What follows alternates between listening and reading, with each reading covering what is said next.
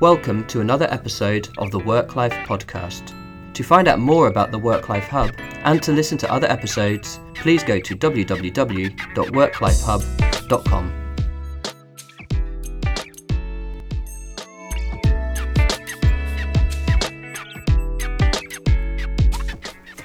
Welcome to another episode of the Work Life Hub podcast. I am your host, Agnes Uhereczky. If this is the first time that you are tuning in, let me just say a few words about this podcast. We speak to authors, researchers, business thought leaders for them to share their knowledge and insight on work life balance, leadership, culture change, and organizational development.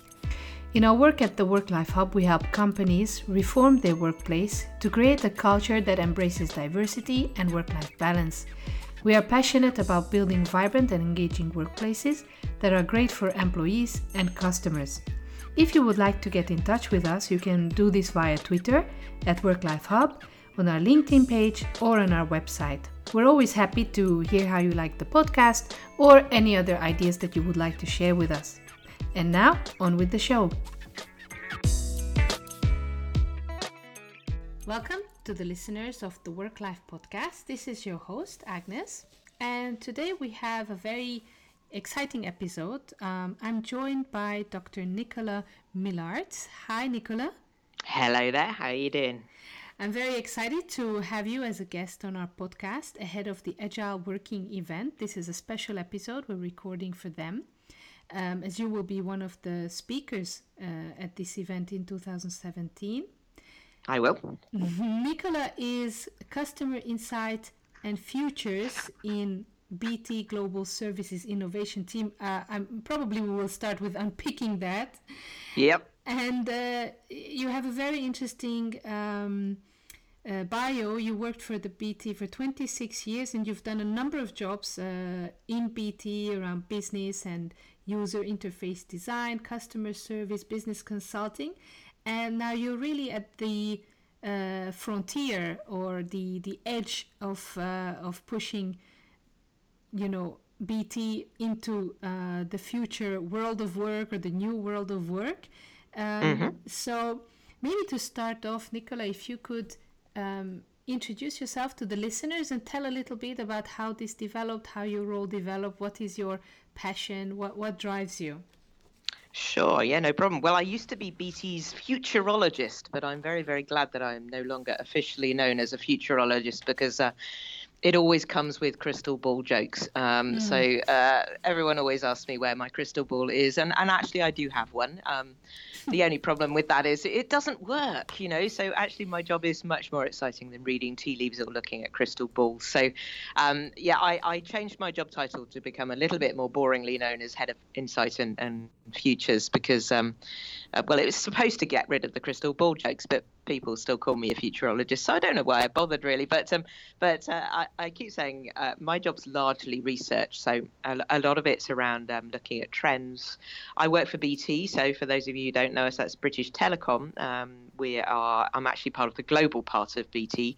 Um, so the clue's in the title. We are global. We work in 170 countries. We're typically serving very large global corporates. So you're looking at banks, retailers, airlines, um, customers like that. Um, I'm part of our innovation area, so I'm actually based um, in Adastral Park, which is uh, BT's main uh, research and innovation centre. I'm actually sitting here today. It's just outside Ipswich in the east of England, and uh, there's about three and a half thousand of us based on site. To be honest, that's one of the reasons why I don't need a crystal ball because um, there are some incredible people here that I can just go and talk to about pretty much anything um, that I want to know about, whether it's quantum computing or, or um, you know, the latest in AI. I can just find an expert um, who can tell me all about it. Um, I myself am not a technologist though, um, and my role in the innovation team is to look at the uh, the most disruptive part of innovation, in my opinion, which is us.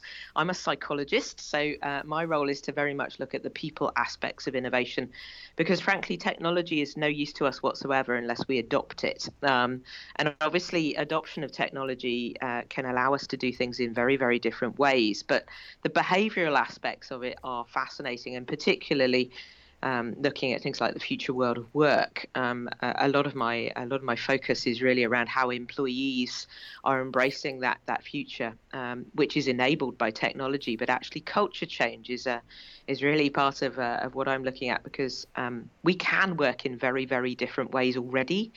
Um, it's just the evidence is that it's gradually starting to change, but culture change is a little bit like continental drift. It it happens a lot a lot more slowly than a lot of the technological change. So really, my role is to try and understand you know, the behavioural aspects of of the future of work and how technology and innovation plays into that.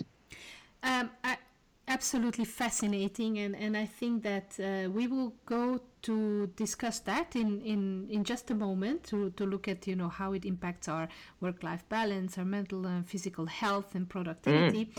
but maybe because um, you mentioned that as well and I'm quite curious there is so many contradicting articles. I think every day I see one article that says robots are going to steal our jobs, and another uh, 10 minutes later, uh, robots are not going to steal our jobs. They're going to. Mm. So it seems that there is still a lot of confusion, a lot of misunderstanding. So maybe if we could just get started in, in your experience surrounded with these brilliant minds, what, what do you see as kind of the, the key trends or levers that um, company leaders, organizations need to be mindful of that are really changing the, the way we work? Mm. Well, we talk about the six Ds that are changing the future of work. So, so there are six trends. They all miraculously begin with the letter D. Um, so, if you're a Sesame Street fan, you know this session is definitely brought to you by the letter D. Um, I mean, let's start with the droid. I mean, uh, the, the the rise of the droid is one of the, the trends that we're looking at. So that that is that speculation as to whether you know robots are going to eat all of our jobs. And to be honest, now, this is something that's uh, that's not new. Um, if you look at some of the articles that were written in the 1920s and 1930s, it's exactly the same rhetoric that we're seeing today. I, I think there's a lot of hype in this area. Ironically, I started my life in BT uh, 26 years ago, um, uh, looking at uh, neural networks actually, and, and applying neural networks into contact centers. And I think a lot of cha- lot has changed in 26 years, but a lot has not. Mm. Um, so. Um, uh, artificial intelligence is only as good as the data that's behind it. Um, we don't always have the data. Obviously, we have much more data than we used to have 26 years ago and far better tools to analyze it um, and spot patterns. Um, but you can't just create data out of nothing. Uh, and the other thing is that um, obviously we've got huge advantages in uh, advances in things like deep learning, for example, that weren't there 26 years ago. So we do have machines that have this ability to learn, but unless they have the right data set in machine readable form, it's very difficult for them to learn from anything. So I think uh, there are certainly um, there are some remarkable things happening. I mean, even autonomous cars are, are amazing. Um, we couldn't conceive that they would be possible even five, six years ago, um, and they are um, because of the advantages in things like machine vision, machine learning, all of those kind of things. Um, but there are things that we do a lot better than machines. Uh, so I've yet to find a machine that empathizes particularly well. Uh, it can't care very much. It can't really be that innovative or creative. Um, uh, negotiation skills is an interesting one. That's a very human aspect that we maybe overlook. Um, so all of those skills, my, my, take on it is that robots won't take our jobs. Um, they will take certain tasks away from us. There are certain jobs that might be at risk. So, but we've seen that before. We had typing pools in the past, and they, they've gone now because we do all that ourselves. Um, but uh, but actually, we're left with the stuff that make us uniquely human, and and actually, it makes us value some of the skills that make us uniquely human. So things like caring. It's not a skill that's particularly valued at the moment, but it should be. Um, so maybe we'll get a shift in terms of what kind of skill sets we'll need in the workforce and machines are going to take on a some of the tasks that we don't want to do. I call it the dull, the dirty, and the dangerous. So that they're probably going to talk, take away a lot of that stuff, but we're we're left with the stuff that's quite challenging. So I mean, that's obviously a huge discussion. I could go on for hours just on that topic, but we've got another we've got another five Ds. So um, I'll briefly cover the other one. So we've got um, another rising trend is is diversity in the workforce. So obviously age diversity is the one that tends to get talked about an awful lot it's valid because there are five generations in the workforce, but I also think it's a slight red herring um, in that Uh, mm-hmm. There's a lot of talk about millennials changing work. I keep saying I, I, think that there are less differences between the younger cohort, so the uh, Generation X, Ys, and Zs, than there are maybe on the traditionalists and the baby boomers. But I think there are seismic changes that are changing the shape of the workforce that are more than just age. Um, so, all right, on age, we've got things like retirements retiring. Um, so, we've got people working a lot longer than they used to, um, simply because we're living longer. So, I keep saying death may become optional, but taxes might not. Um, so, uh, so we're working longer. We're, the retirement age is being pushed up and up and up, and and really the diversity in the workforce. If we only look at age, and and age is just one of the things. There's culture, there's ethnicity, there's gender, there's personality type. Um, all of those things mean that one size doesn't fit all. So how do we actually create a a, a work life balance that that isn't a one size fits all. It that gives people different choices in the how they work and where they work and when they work. So I think that diversity piece generally is pushing that agenda.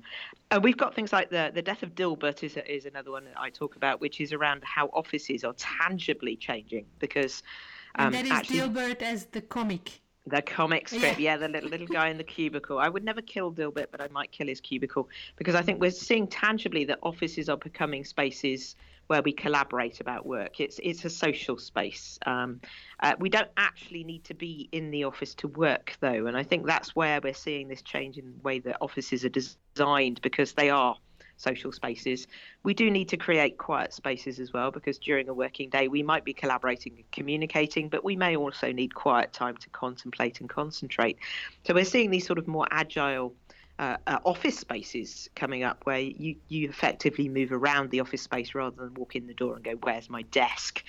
That's linked into the death of distance. And, and obviously, uh, I work for a telecoms company, so we're trying to kill distance. Um, we'll never probably do it because uh, there are certain things around face to face that are remarkably unique and powerful.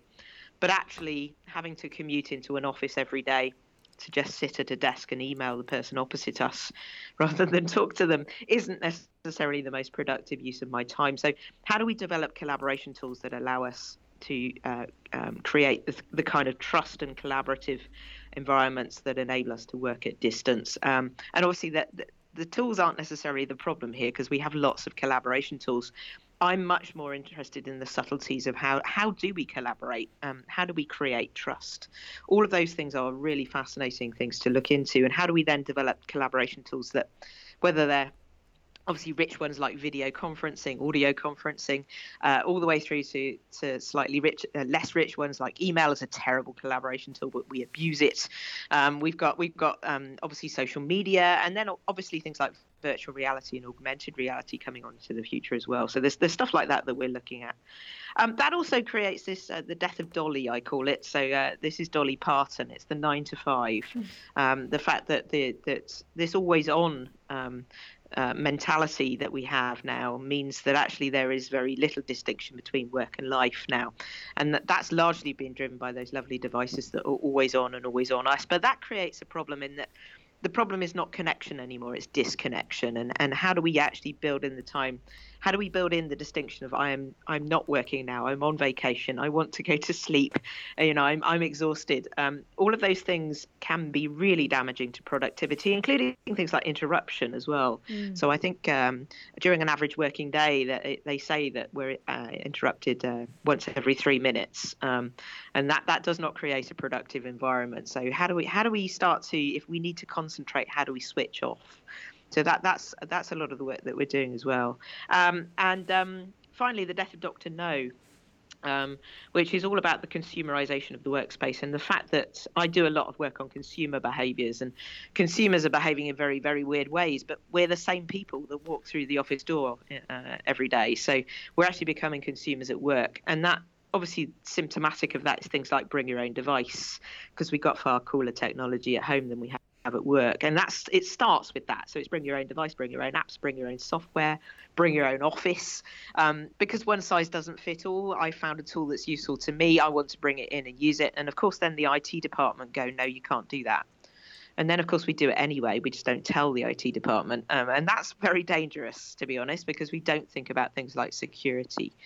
Um, so I keep saying no is a dangerous answer. How do we say yes, but how do we bound that yes and make it safe and secure? So those are the sort of things that we, we've been looking at in terms of the sort of trends that are shaping the future of work. And there's lots of things around leadership and collaboration and trust that underpin a lot of those trends. Absolutely fascinating. Um, I wish we would have more time so I could unpick, uh, you know, each of them. But but we have to move on. You said something very interesting when you were talking about um, how do we adapt, and and one thing that we're quite fascinated. Uh, with here is, is of course management and especially line managers because there may be the grand uh, purpose and vision from top management and the C suite, but then how does that poor line manager translate that this um, I, I, was just recently talking to our accountant who said that you know uh, i don't know what to do because I, am the owner of this accountancy company but all my accountants are not here. He walks in into this nice office every day on his own. So this idea of how do we define in a knowledge economy work to be done right? This edgeless morphing work that is almost never done and that's why we're also mm.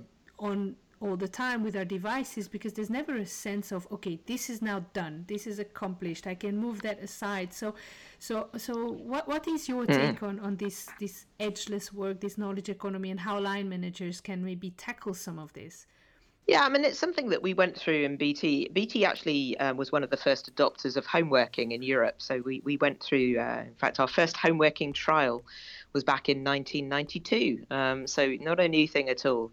Uh, I was actually part of the psychological monitoring team for that trial. So uh, we, we weren't sure that people would go slowly mad if they worked from home. they didn't, by the way. They, they actually did adapt very well. But in 1992, we didn't have the connectivity um, that, that enabled us to do this in a, in a cost effective way. Obviously, as we get more connectivity, so things like broadband, um, uh, 3D, 3G, 4G, eventually 5G, um, you know, we, we, we have low cost connectivity that we, enables us to work in very different ways. And actually, BT, by about um, the, the year 2000, about 20% of our workforce was working from home. We've pulled back a bit at the moment. Um, we've got about 10% of our workers work from home. Uh, about 73% of us are, are enabled to work absolutely anywhere. So we're classed as mobile or agile workers.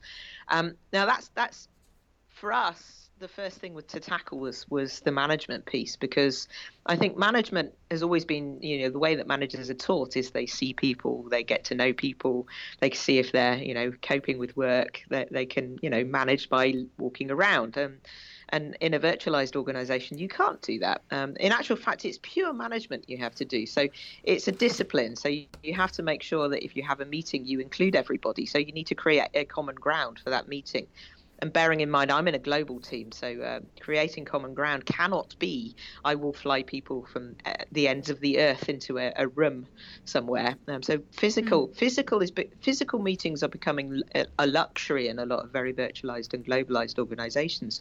So when we have a meeting, you know, the managers have to think about the discipline of, well, maybe I need to open an audio bridge, or maybe I need a video conference open, um, maybe I need to to extend the conversation beyond the face-to-face meeting um, and given that we can't do small talk in the office anymore, how do we recreate that small talk on something like mm. social media? Um, so I, I think um, you know it places a lot of um, demands on, on those first line managers to manage very differently. They they have to do the same things. They have to get to know their people. Um, they have to make sure that they include people in discussions. Um, but they don't necessarily have to see their people, and that's that's where this sort of discipline of we've gone from that very much command and control management style to, to a very different management style. Um, and in fact, um, working with some of our innovation ecosystem partners, um, which includes uh, Massachusetts Institute of Technology, we're starting to really bury down into well, what does collaboration look like? What's good collaboration look like? And actually, what does leadership for good collaboration look like? And MIT um, uh, have been looking at this thing called social physics, which is using a big data approach to uh, understand how we collaborate. And they've kind of said that leadership now is becoming this this this point of connection. So rather than command and control, leadership is about establishing connection and establishing a purpose for collaboration. Um, so connecting people together is now becoming a very vital part of leadership because people don't see each other on a daily basis. And it's somewhat the responsibility of those line managers, those leaders, to understand what other people do and where it could be really good if you connected that X X with Y because they're doing very similar things or have complementary skills. That's a very different discipline. And we do need to make sure our leaders are equipped um, for example, networking skills. That's that's that's a, a, uniquely human thing as well. So how do we actually equip our, our leaders to be good networkers? Because the evidence is only one in four of us are naturally good networkers. So how do you train the th- the other three to become much much better at, at something that isn't necessarily comfortable to them? Mm.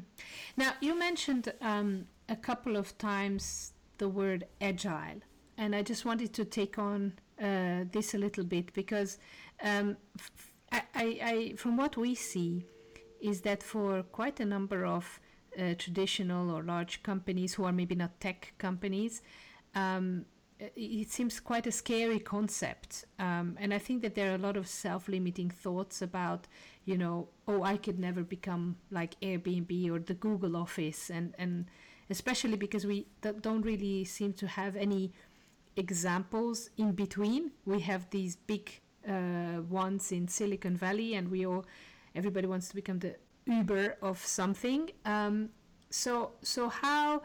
What is your take on agility? What what is agile in, in your definition? And and perhaps if you could give maybe a couple of pointers to to companies who think or suspect that they have to become more agile, what is it that they can do?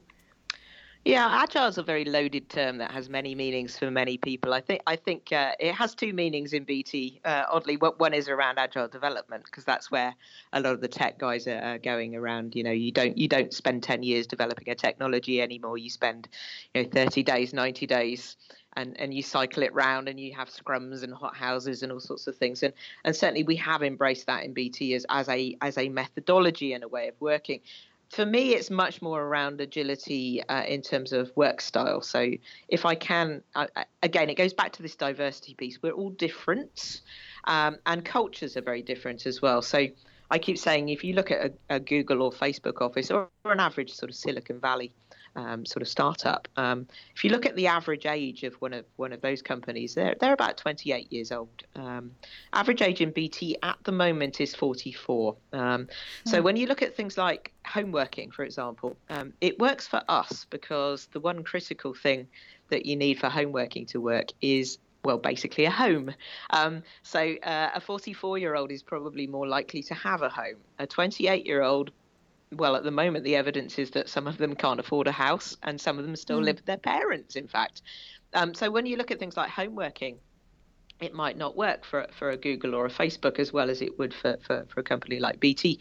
But again, it's, it's not one size fits all here. So so offices, I think, uh, are are um, we we we haven't had an emphasis on the office until really relatively recently in BT, where we suddenly realised that actually we possibly went a little bit too far in the virtualization process. And it is nice to see people occasionally. So, how do we create these attractive spaces? And you know, I, have been around. I've become quite sad. I've gone around some incredible office spaces around the world um, from from companies, not not just startups. You know, some some very well established companies that have very much rethought their office spaces for a reason because you know you want people occasionally to come in and see each other and collaborate and talk and build trust. And as i said there are some unique things that are linked to face to face but i think if you just limit yourself to an office and a face to face environment you're not agile. Um, uh, firstly it's a one size fits all environment, so it doesn't fit everybody, and and you do get these sort of midlife jugglers um, who are, you know, they've got kids, they've got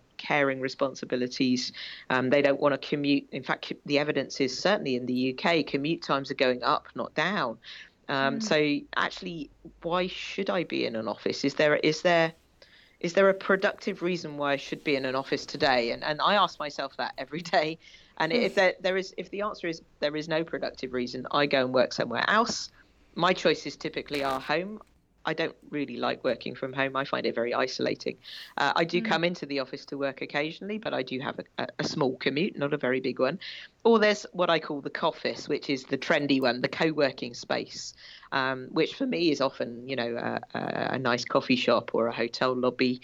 Um, but obviously, you get the formal co-working spaces um, as well, where people are, are coming in because there are other people around that might have similar, similar um, sort of social needs or in, indeed interests to me, and I can actually talk to them. So a bit of company is often what you need in these spaces.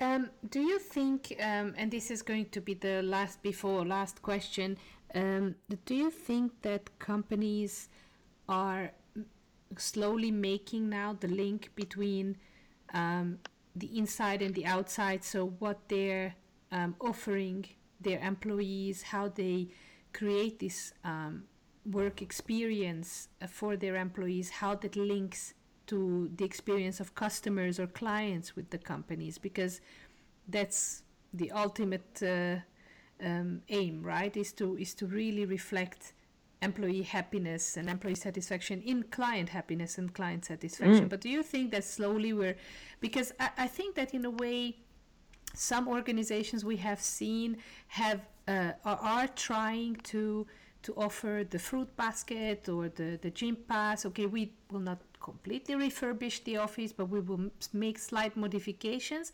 But I'm not so sure that there's really this thought process of you know why we're doing this in fact you know why this is something that we absolutely have to do.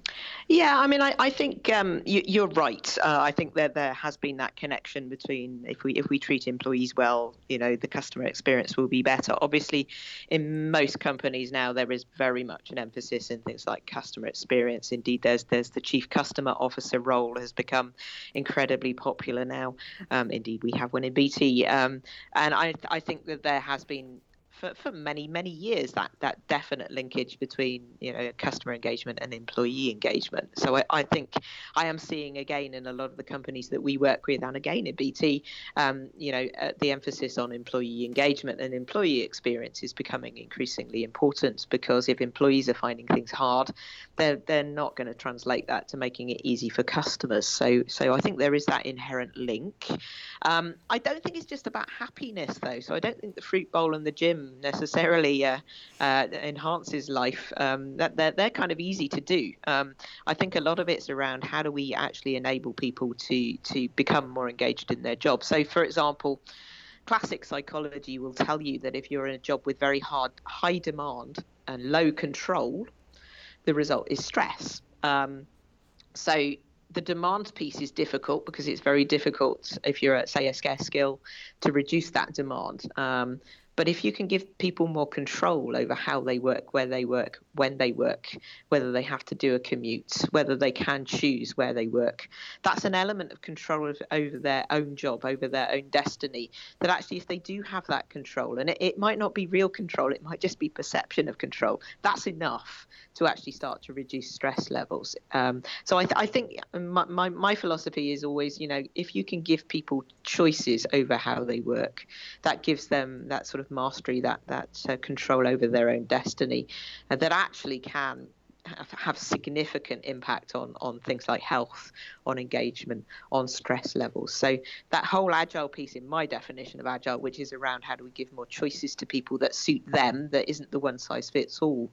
actually is a very it creates a much healthier work environment where obviously things like fruit bowls and gyms are nice to have, but if you have an engaged workforce that does have control over their destiny, um, that isn't stressed, um, you're probably going to have a more productive uh, workforce that is better at delivering things for customers ultimately. Absolutely. Now, before we move to our last question, may I ask you, Nicola, to tell listeners about where they can um, access some of the white papers or some of the, the knowledge that, that you you are producing and, and where they could maybe follow you or get in touch with you? Sure. Well, I, I'm on Twitter, um, so I'm at Doc Nicola on Twitter. Um, I'm obviously on LinkedIn as well, so you can you can find me on LinkedIn. Um, actually, uh, the, a lot of the content I'm i talk about is also on our, our BT blog, so it's called BT Let's Talk. Um, I actually do have a um, I think there's a little there's a little uh, word cloud on on BT Let's Talk that has my name on. So if you click click on my name, um, you'll find all all of my blogs which talk about. Uh, both the consumer side and the employee side. So if you're interested in either, all of the content is there. Mm, fantastic.